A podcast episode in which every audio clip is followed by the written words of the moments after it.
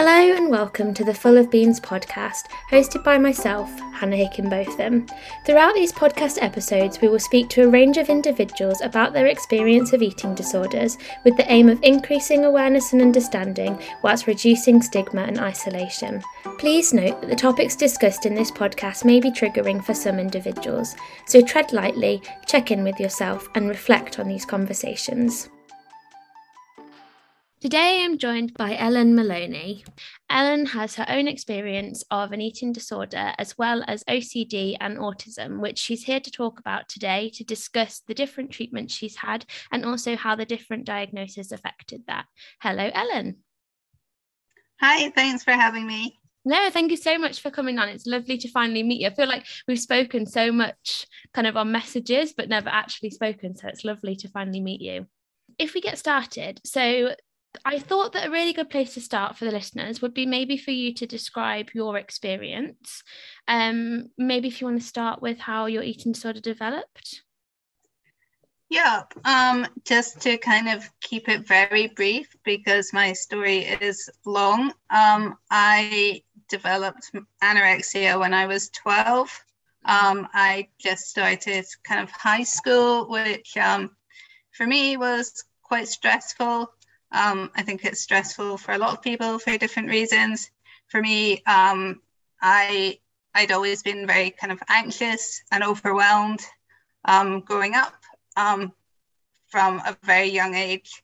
And when I started high school, that just kind of felt like a hundred times worse. Like it just felt like the entire world was kind of pressing in on me from every different direction.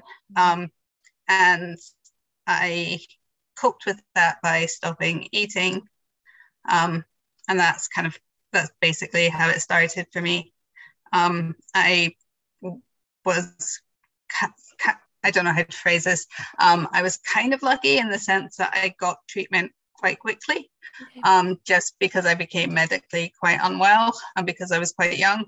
Um, I didn't get appropriate treatment um, for a very long time. Um, maybe we'll come back to this at some point. But um, yeah, I think like the treatment I had kind of made things worse. Um, so I spent most of my teenage years and my 20s in and out of hospital um, before kind of finally starting to work with a treatment team that kind of understood me a bit and kind of I've been working with them for the last few years um, and that's kind of where I'm at now, um, doing much better having been working with them and getting the right support. Yeah, excellent. Well, I mean, it's amazing to hear that you're getting the right support now. But I do think, um, just going back to what you were saying about your treatment, I think it's often quite good for people to understand maybe what kind of the what went wrong.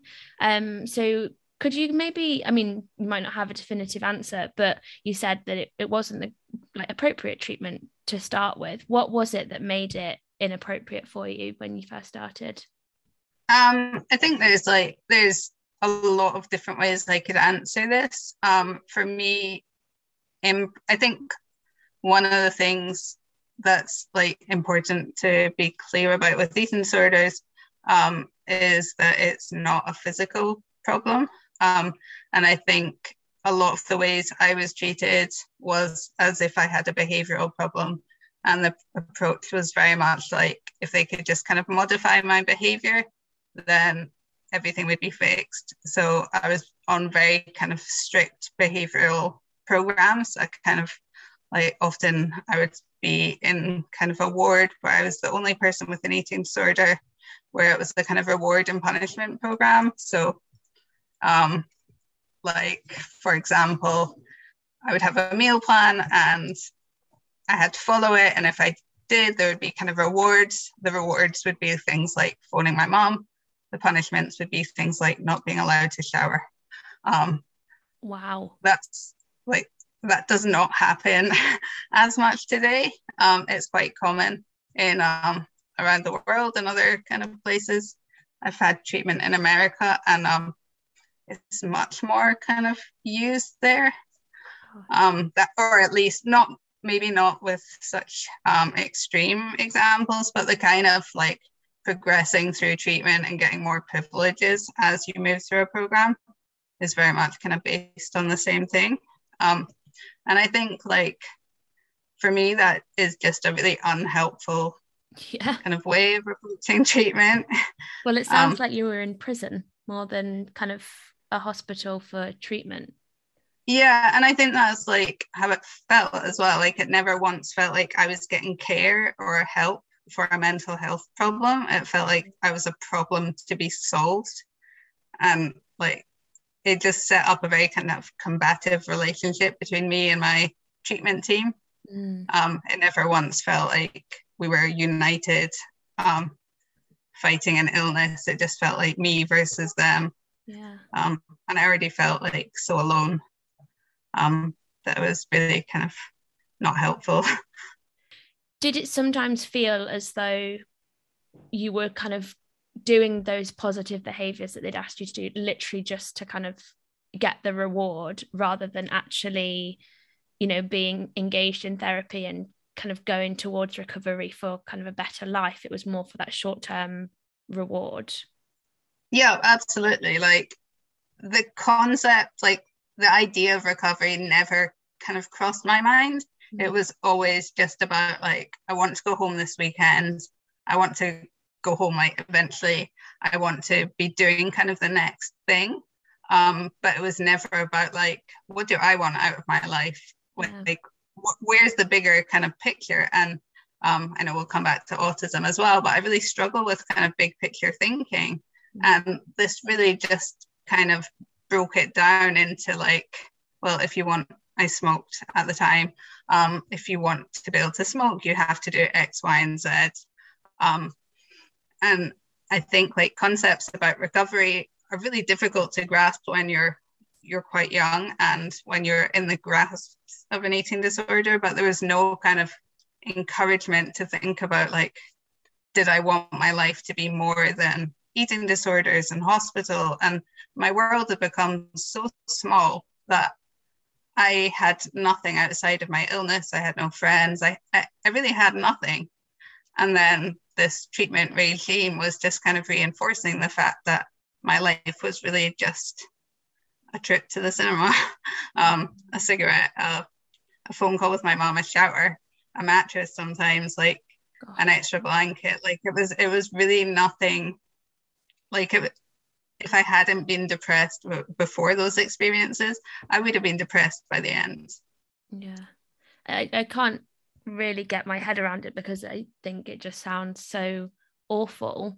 Um, and also in a in a weird way, kind of what you were saying about that not being able to see the bigger picture, it's very similar to I think how a lot of people like how people are cognitively when they have anorexia is you know being very detail focused and not being able to see that bigger picture. So it's almost as though the way that your care or if you want to say care the way that they were treating you was actually sort of like anorexia itself in the way that it was being approached. Yeah and i think like absolutely there's like when somebody's really unwell there's no point in coming in on the first day of somebody's admission to hospital when they're really unwell and sitting down and saying so like what's your philosophy on life? Like where are you going with this? Like there's not really headspace for that. But that doesn't mean that that those conversations should never happen. No. um and nor does it mean that treatment should only ever be about like the next kind of step. Mm. there has to be space for both. Yeah absolutely. I mean you know fundamentally at the end of the day from from what you've described it it sounds quite inhumane. Um and at the end of the day you know you are a human that has goals and aspirations and regardless of whether they seem blurred at the moment because of the eating disorder or whatever i guess that is the role of the therapy team is to help you know for you to understand who you are without the eating disorder and kind of what you want to achieve. So how did things change then when you went for this new treatment team? How how did they adapt things so that it was more appropriate for you? Um and that's kind of a difficult question to answer. Um, I think the biggest difference, first of all, um, previously treatment had always felt like it was done to me, like something kind of very coercive and controlling. Mm. Um, whereas this treatment team felt much more like instead of being this over authoritative um, force, were people who kind of got alongside me and were like, where do you want to be going? What do you want to be doing? Um, so it was very much kind of guided by me, led by me, 100% kind of about what what I felt able to do mm. in that kind of moment. And that process took a really long time, but it meant that my recovery was kind of steered and directed by me. And whether that was the really small stuff at the beginning, like those kind of very literal next steps of like what I added to a meal plan or whatever, or whether it was the kind of bigger stuff like, am I ready to start a college course? do I want to be going to uni? Do I want to be like, where is my life mm. going? Which, like, in recovery become really big questions like, who am I without my eating disorder? What, what do I want my life to look like? Um, they were kind of there to be like, well, what do you want your life to look like? And I think when you've had an eating disorder for a really long time, um, treatment kind of stops far like too early on in that process and you're kind of left to figure that out um, on your own. And then like that's a really difficult kind of process to to like navigate yourself because you've you've only gone through the the very basic steps of like making a sandwich and pouring your cereal and then you're stuck you're left with those big philosophical questions that can like for me like become really paralyzing. Yeah. Um, so it was really good to have that support in kind of figuring out the rest of like kind of what got me in this situation in the first place. Yeah. I think you've knocked a like a really good nail on the head there with what you were saying in that a lot of the time the treatment for the eating disorder tends to be food focused. And you know like you've just said there's there's so many other things. You know it is a food issue because it tends to be that people will you know use the food to to manage situations or to numb the feelings or to communicate things. But ultimately it's like what's going on beneath the surface that you kind of need to touch on. And I, I think like you said a lot of people do miss out on that because it's very much here's your meal plan. Once you can follow that you know let's get you out the door and get somebody else through. Um and i think you mentioned before that you had like intensive treatment for for your anorexia. So is that what you're talking about there? Um or was that something different? yeah yeah so this treatment team was originally set up because there was no inpatient facilities like in my local area um so they were set up to where possible prevent people being sent far away from home mm-hmm. um so when i started seeing them I saw them like five times a week, sometimes more than that. Um, and they could, they would come to my house and they could do blood tests here, therapy, they could do meal support, they could take me food shopping. They had like nurses, dietitians, therapists, psychiatrists, healthcare assistants, like to do kind of everything an inpatient unit could do in theory, but they would do it with me on my own, which um, for me was really good because it meant everything was so individualized. Mm. Um, I always found that in inpatient treatment, everyone gets kind of this cookie cutter kind of treatment where it's just kind of the same. And um, I struggled so much with that because like none of the rules seem to make sense.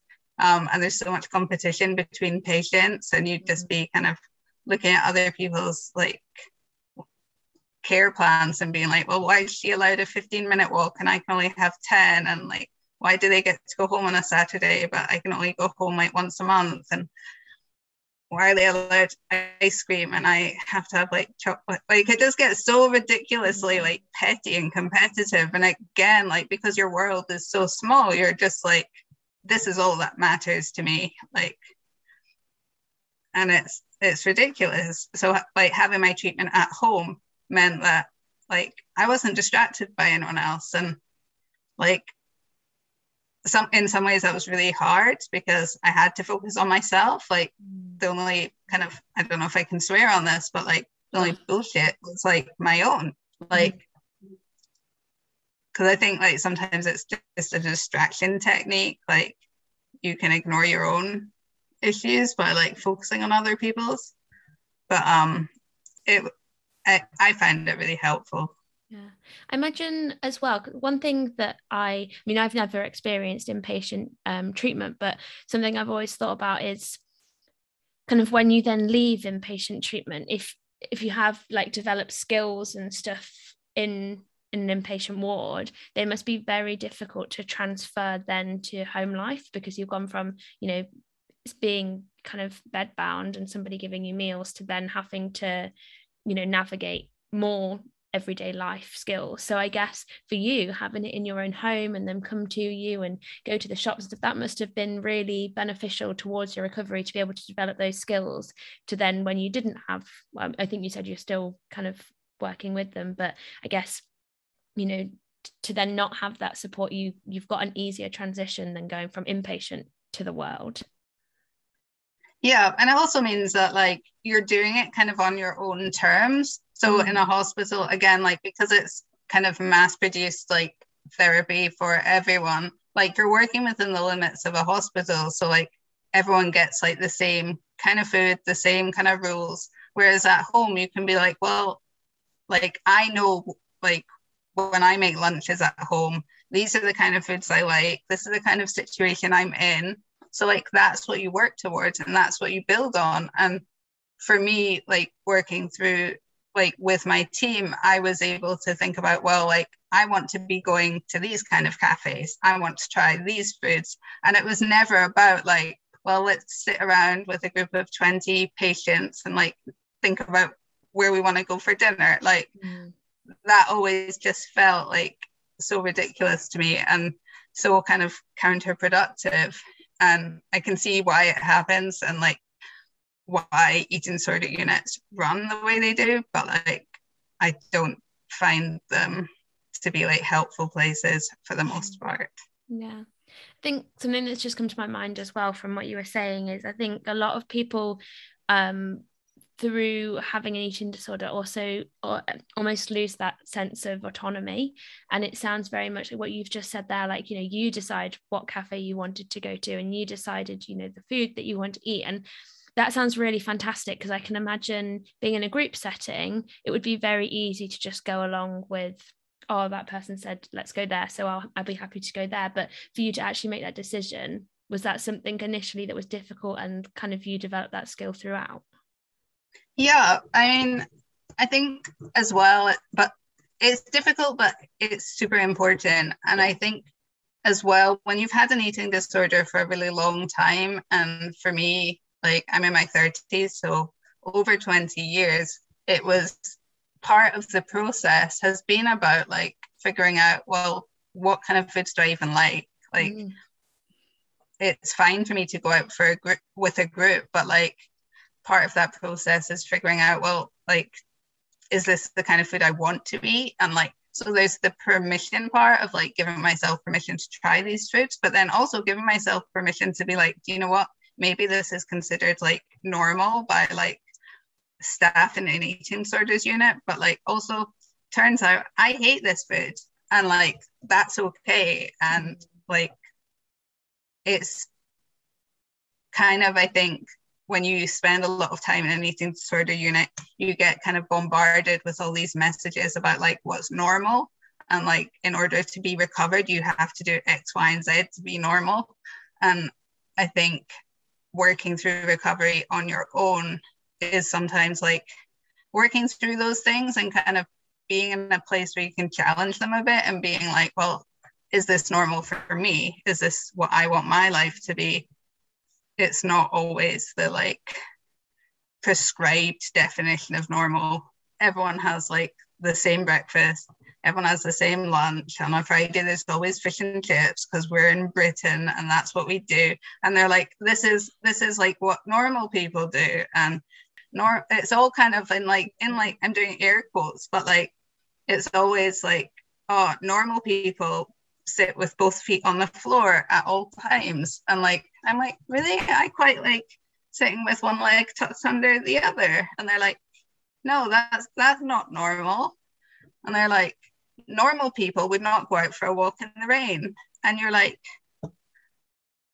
normal people sometimes have to go to the shop in the rain and they always they come back with these weird responses like no it's not normal to cut your toast into four pieces and you're just like what is normal? Says, yeah says who and like where are you getting your definition of normal? And then like after i was diagnosed autistic i had to kind of go back over these things and be like some of these things i do because i'm autistic. Mm. not cutting my toast into four but like some of the ways i sit or some of the, the like things i do. And i was like really like go away with your like definitions of normal and let me find my own and yeah. just just stop.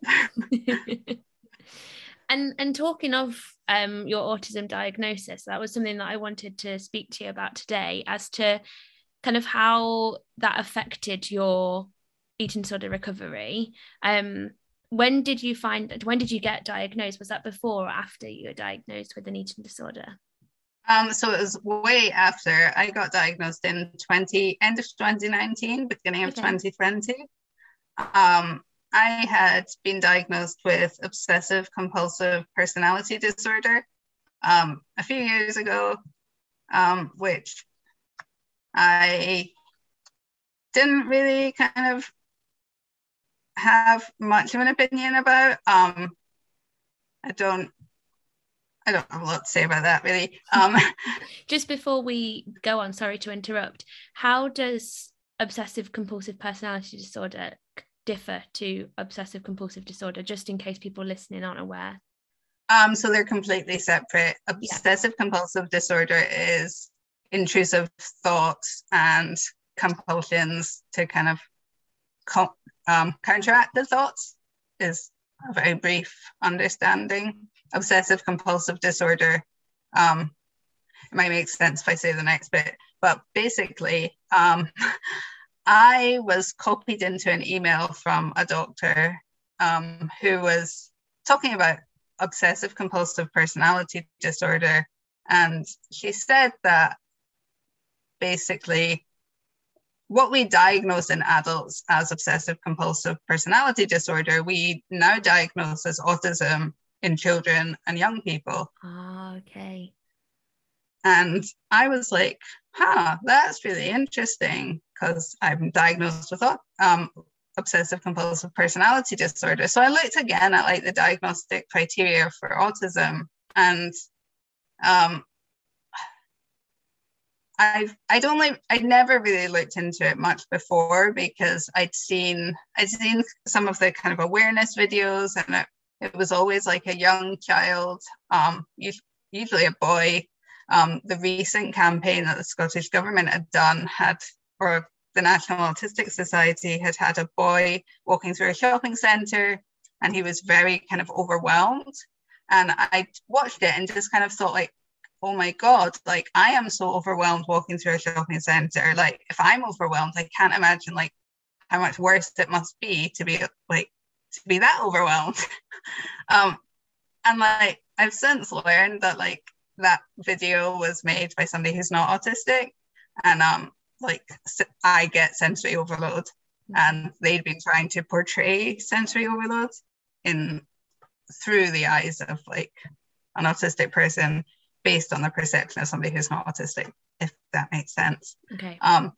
Anyway, so I started like reading up um about autism, specifically in girls and women, because a lot of the kind of awareness raising videos and stuff I'd seen are had been about like boys and men, um, which is where a lot of the research has been historically.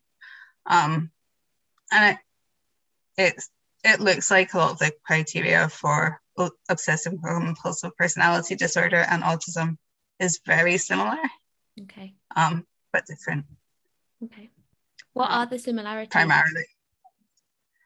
Um, I guess like the upset, like attention to detail, perfectionist, anxiety, those are the kind of similarities. Um, kind of rigid thinking. Mm-hmm. Um, all the kind of stereotypical things. The differences would be that autism is something you're born with. It's neurological, neurodevelopmental. Um, you're you're born with it. Basically, it's how you're wired. Um, there's also much more in the sense of social communication. Um, whereas obsessive compulsive personality disorder, I would I think I'm not a psychiatrist, but I think would be acquired really nice explanation i think i think it's just good for people to be able to hear kind of what are the similarities because you know before you said then um that it was you know you were diagnosed with obsessive compulsive disorder i didn't know what the difference was between ocd and i wouldn't have thought that um obsessive compulsive personality disorder was more like autism than ocd so i think that's something really good to kind of speak about. I think what's confusing is there's so many misconceptions and myths and stereotypes perpetuated about what ocd is. Yes that the kind of how it's portrayed in like pop culture is that's kind of much more along the lines of obsessive compulsive personality disorder than actual OCD. So mm. when you see like somebody on TV like lining up their books and organizing stuff and like having their room in a particular way, that's much more that's not OCD that's much more like obsessive compulsive personality disorder. Oh, okay. Or even autism, like the organizing and like all that kind of stuff. Obsessive compulsive disorder is the intrusive thoughts. Sure. Um, and then the behaviors to kind of counteract those. Um, for me with OCD, I also got diagnosed with OCD quite late because my compulsive behaviors are also thoughts, which I didn't realize were compulsions because they're thoughts. And again, the stereotype is like the washing hands or the shutting doors or the counting or something. Mm-hmm. Um, so I got diagnosed, I think probably 2016, 2017, and got medication. And I've been really lucky in that the medication has really helped me. Um, but I've had OCD since I was about three, and it's purely mental.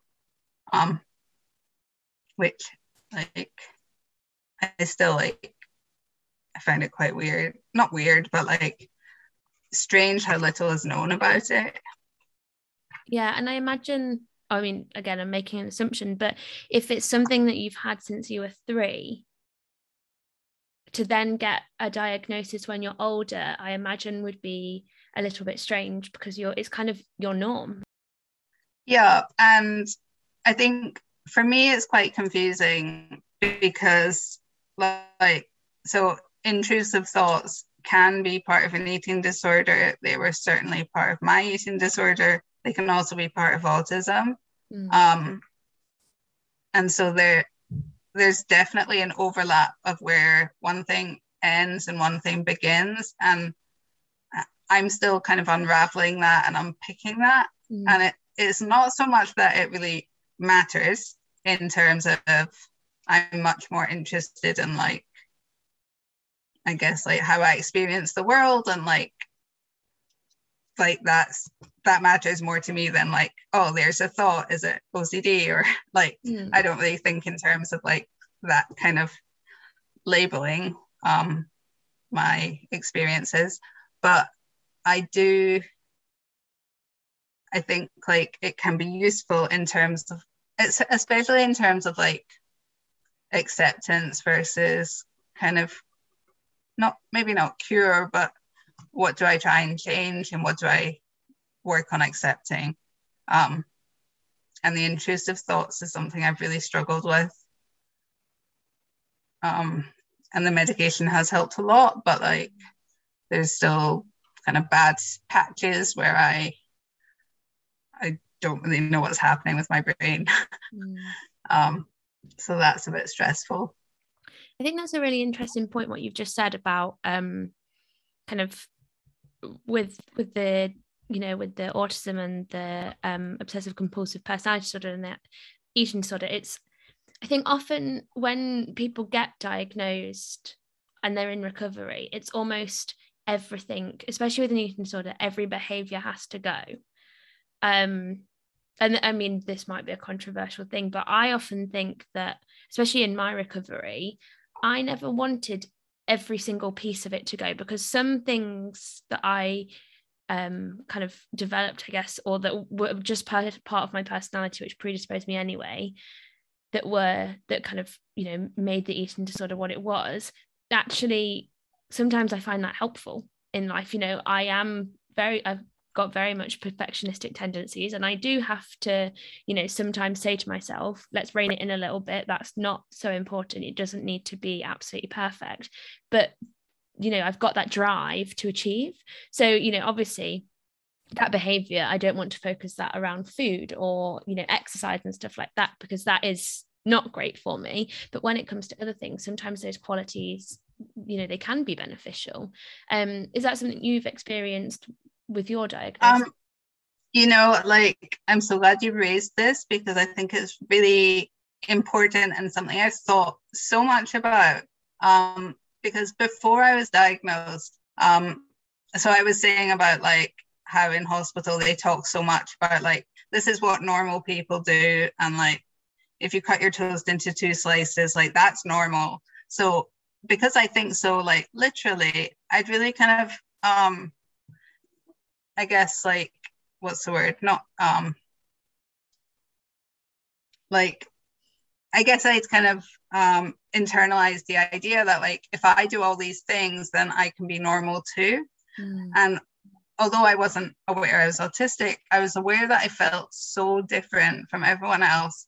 And I'd struggled so much with these intrusive thoughts. And like I'd had my illness for so long, but um, it sounds ridiculous now, maybe but like i really just kind of thought like if i can just eat my like toast in two slices and eat my sandwich sliced in two and if i can have my two scoops of mashed potato on my meal and like whatever like i'll be normal. And like i will go like to work from nine to five and like do whatever like do whatever they tell me to do. And like i will be normal. I won't go for walks in the rain. And I'll like do my shopping at Tesco on a Sunday because like that's what they've said like normal people do.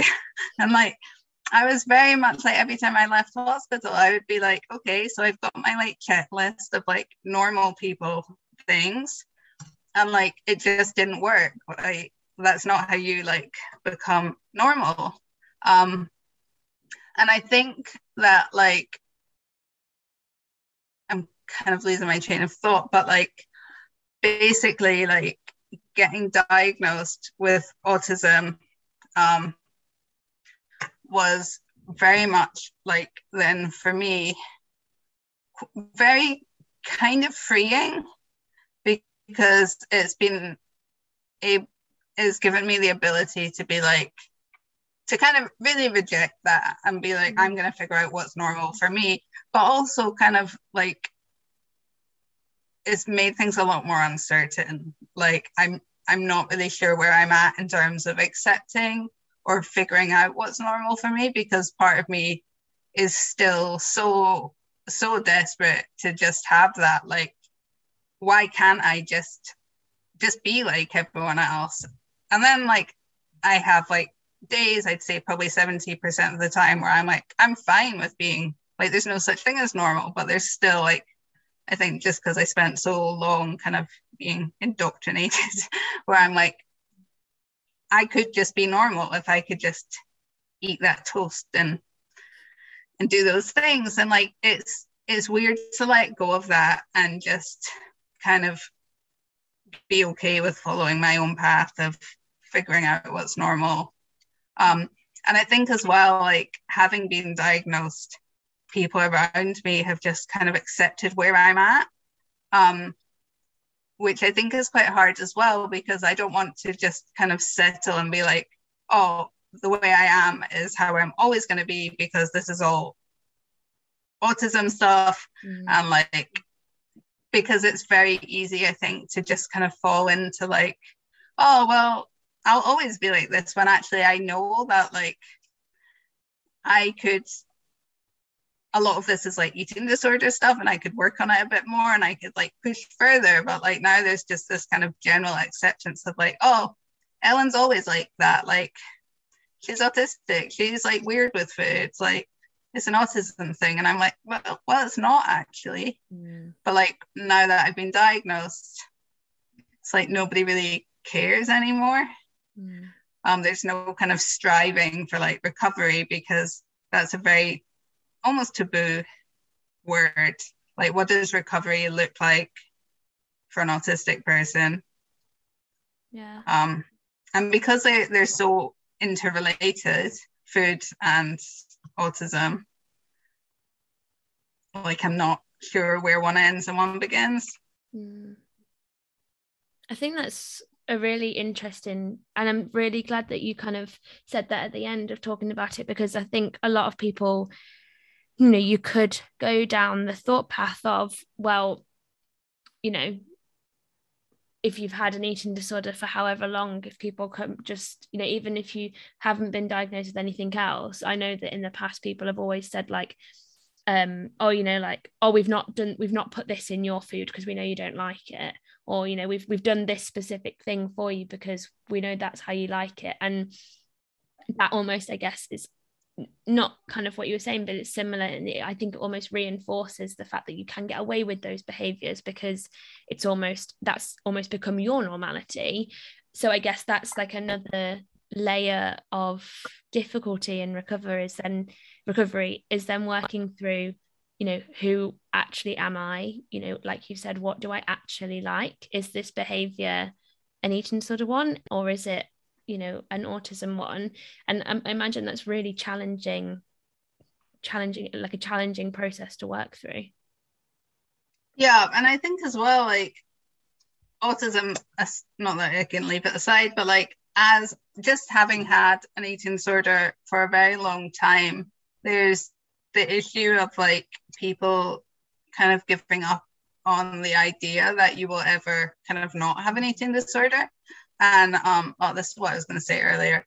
But like, I've always been kind of almost militant in the idea that like recovery is possible for everyone. Like a full recovery from eating disorder is possible, and like the reason I believe so strongly in that is because I've seen it happen so many times with so many people I've known from like the years I spent in hospital and on different like online forums and stuff. Like, I just know so many people that have fully recovered and like gone on to live like completely free and happy lives. And like an eating disorder is 100% not part of that. And like i i do believe it's possible. But i think in the last couple years um my kind of position on that has like changed because i think recovery i don't really know what recovery is and i don't know what recovery is but i don't know how to define it. I don't know what it means to different people. Um, this is something that has come up um, in the treatment guidelines we've been writing in scotland. Um, so although these people like have no eating disorder in their lives like I don't really know what that means for them. Um, and they they say they're free, they're happy, they've got no. I I believe them, and I I just I guess I don't want to say like I don't believe recovery is possible for everyone. I think I don't really know what that absence of an eating disorder looks like, um, or what that how that kind of concept works. And I also don't know if I don't I guess it, I guess what I'm trying to say is I don't really understand how that process happens or what makes it possible for some people and not possible for others. Mm. Because although I believe it can happen for any everyone, I know that it won't. And I that I don't I don't understand that. Mm. I think it's a really interesting point, and I think I you know I completely agree with you, but I think it's almost kind of what we were saying before in that you know the normal. There's definitely like you know a normal recovery, which is people go out for cake every day and they're happy and you know they I don't know what other things I can't think of what people want. But they normally... are they're like they're the equivalent of like the 2.4 kids and the four wheel drive and the like yeah absolutely but I guess I guess like we've been saying throughout you know everybody's recovery does look different um it's like what you said you know filling that even if it's just a small gap I think like I think it's such an interesting discussion and I don't think it's it happens enough. No. And I think like the, I think it can only really happen between people who've got lived experience of an eating disorder because it's such an inside internal experience. And I think like previous like when we were writing the treatment guidelines for SIGN um the all the definitions are like medical ones and they're all very like they can't really get to the kind of internal experience of having an eating disorder so they're all based on weight um, and that's useless. Like this is a mental health problem. Mm-hmm. um, and i think it's really problematic. Um, i also like really kind of reject the idea that this is something you'll struggle with your whole life. Um, I also don't really know what that means when people kind of say that. Does that mean like they struggle three times a day when they're having their meals? Does it mean every six months when something goes wrong in their life, like they have a wobbly couple days? Like I find it I find it a difficult and depressing concept to grasp. Um, and I also know it's not true for everyone because as I said, it's like I do know people who have like this is not part of their life at all like i don't think we talk about we talk about quasi recovery but we only ever talk about how to not or how to identify it and you know how how you don't want to do it because you don't want to get stuck. But i don't think people ever openly say that it's a place that they're at. I feel like and and this might just be me you know in my, in my internalization of it but sometimes i think that you know there shouldn't be shame with any mental health condition at all. I think sometimes people don't speak about an eating disorder because they're ashamed but i think there's almost more shame when it's that kind of quasi in that quasi recovery because it's almost you know you're so close but you just can't quite let go. Yeah, and I also think like for people who are neurodivergent, um, it is kind of not a taboo to talk about mental health problems. Um, but in terms of like talking about recovery, in terms of identifying like if you've had an eating disorder, in terms of identifying the kind of bits like what what am I still working on? What's like, what do I accept? What's an autism thing? What's an eating disorder thing? Because for me, I feel very much like I don't really understand fully, like, like where I'm at with anything. Mm. And like after I got my autism diagnosis, I was just kind of left with it. Um, and my psychologist is very nice, um, but she doesn't know much about autism. um, I don't know much about autism. Um, and it just kind of feels like, okay, now we know why my brain works the way it does. Um, but like, how do we leverage that? Like, mm. what, like, what do we do differently? Like, um, can we get me unstuck from like some of the areas I was stuck in with my eating disorder? Like, where do we go from here? And that's kind of it's just kind of frustrating that there's the overlap of autism and eating disorders is so high and and there's nothing mm. see that was going to be my next question of you know within your treatment what do you think needs to be different but um, well, like there's little kind of pockets of stuff happening um, around the UK. There's like the PEACE Pathway in from King's College in London. They've developed a program for autistic people with eating disorders. Um, it's estimated that at least like 30 to 40% of people with eating disorders are autistic. Wow. Um, so there's like a lot of suggestions from them about how to kind of modify your environment um, and things like that in terms of making kind of therapy and treatment kind of better. Um, the problem I have with a lot of a lot of the stuff that's kind of come out so far is it's from a neurotypical kind of framework. So it's kind of taking existing therapies and treatments and modifying them for autistic people instead of thinking about how do we support autistic people um, and thinking like from uh, like autistic framework. Mm. Um, and I think like the approach is not really quite there yet.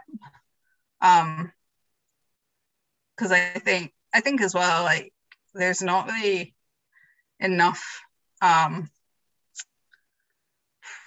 how do I say this diplomatically? Like, well, okay, like outrage that like the general like the treatments we have right for eating disorders, they're not very good. Like the outcomes are pretty bad. Um, so I think like modifying the like outcome the treatments we've got for like almost half the eating disorder population, um, knowing what we know about the treatments we've got, that they don't really work, mm-hmm. um, knowing that they're either going to be ineffective or harmful for like the autistic population, what, like why can't we do better? Like is yeah. my real question.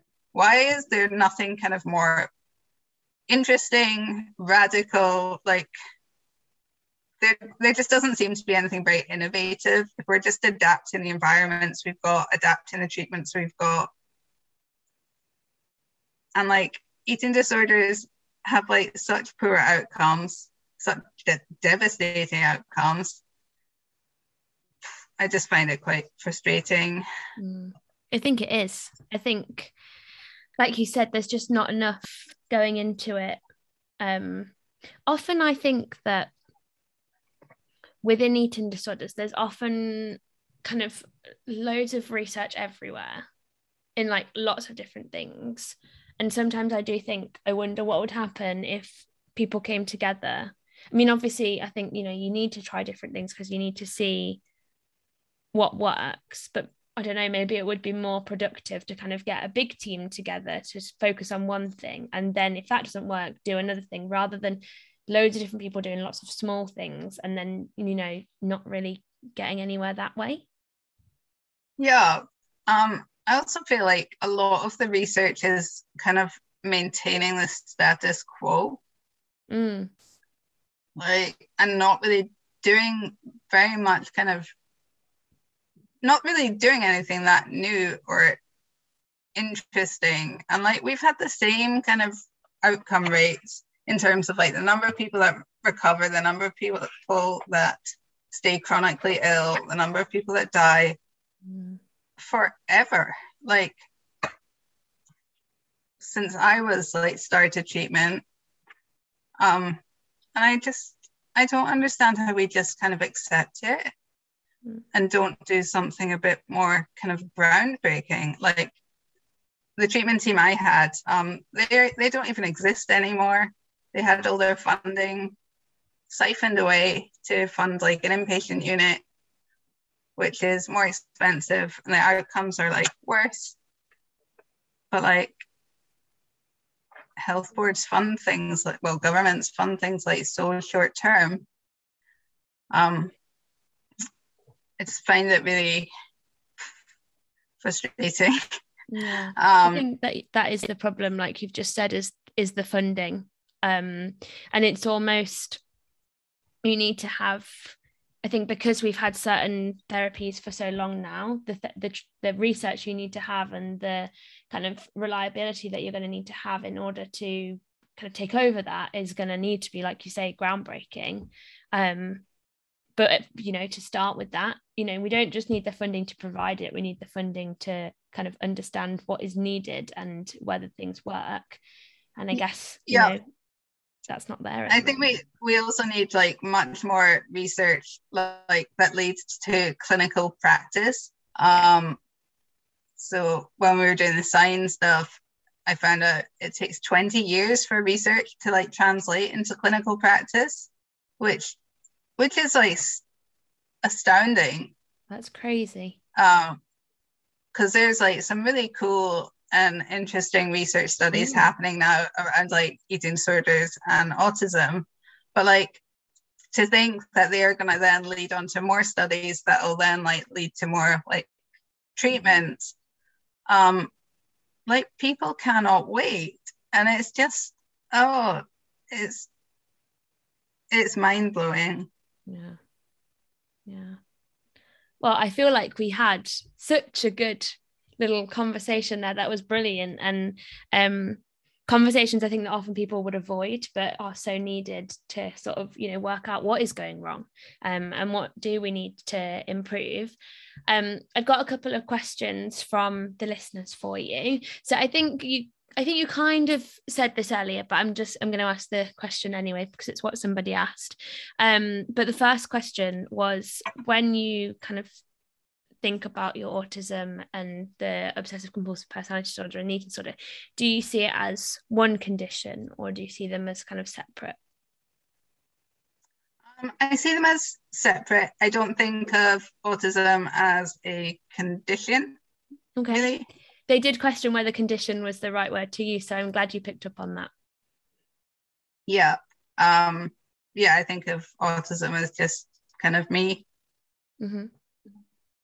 Um, there's quite a lot of discussion and debate around like autism and whether it's um, not so much within the autistic community, but in terms of like professionals and parents and carers. Um, just because um, I guess like there's no kind of me without autism is kind of the best way of describing it. Um, whereas in terms of like OCD, you could remove OCD and I would still be the same but uh, there I experience the world as an autistic person. Um, everything I think, see, smell is through autism. Um, so I don't think of it as a kind of disorder or a condition because it's just kind of how I am. Sure. Yeah.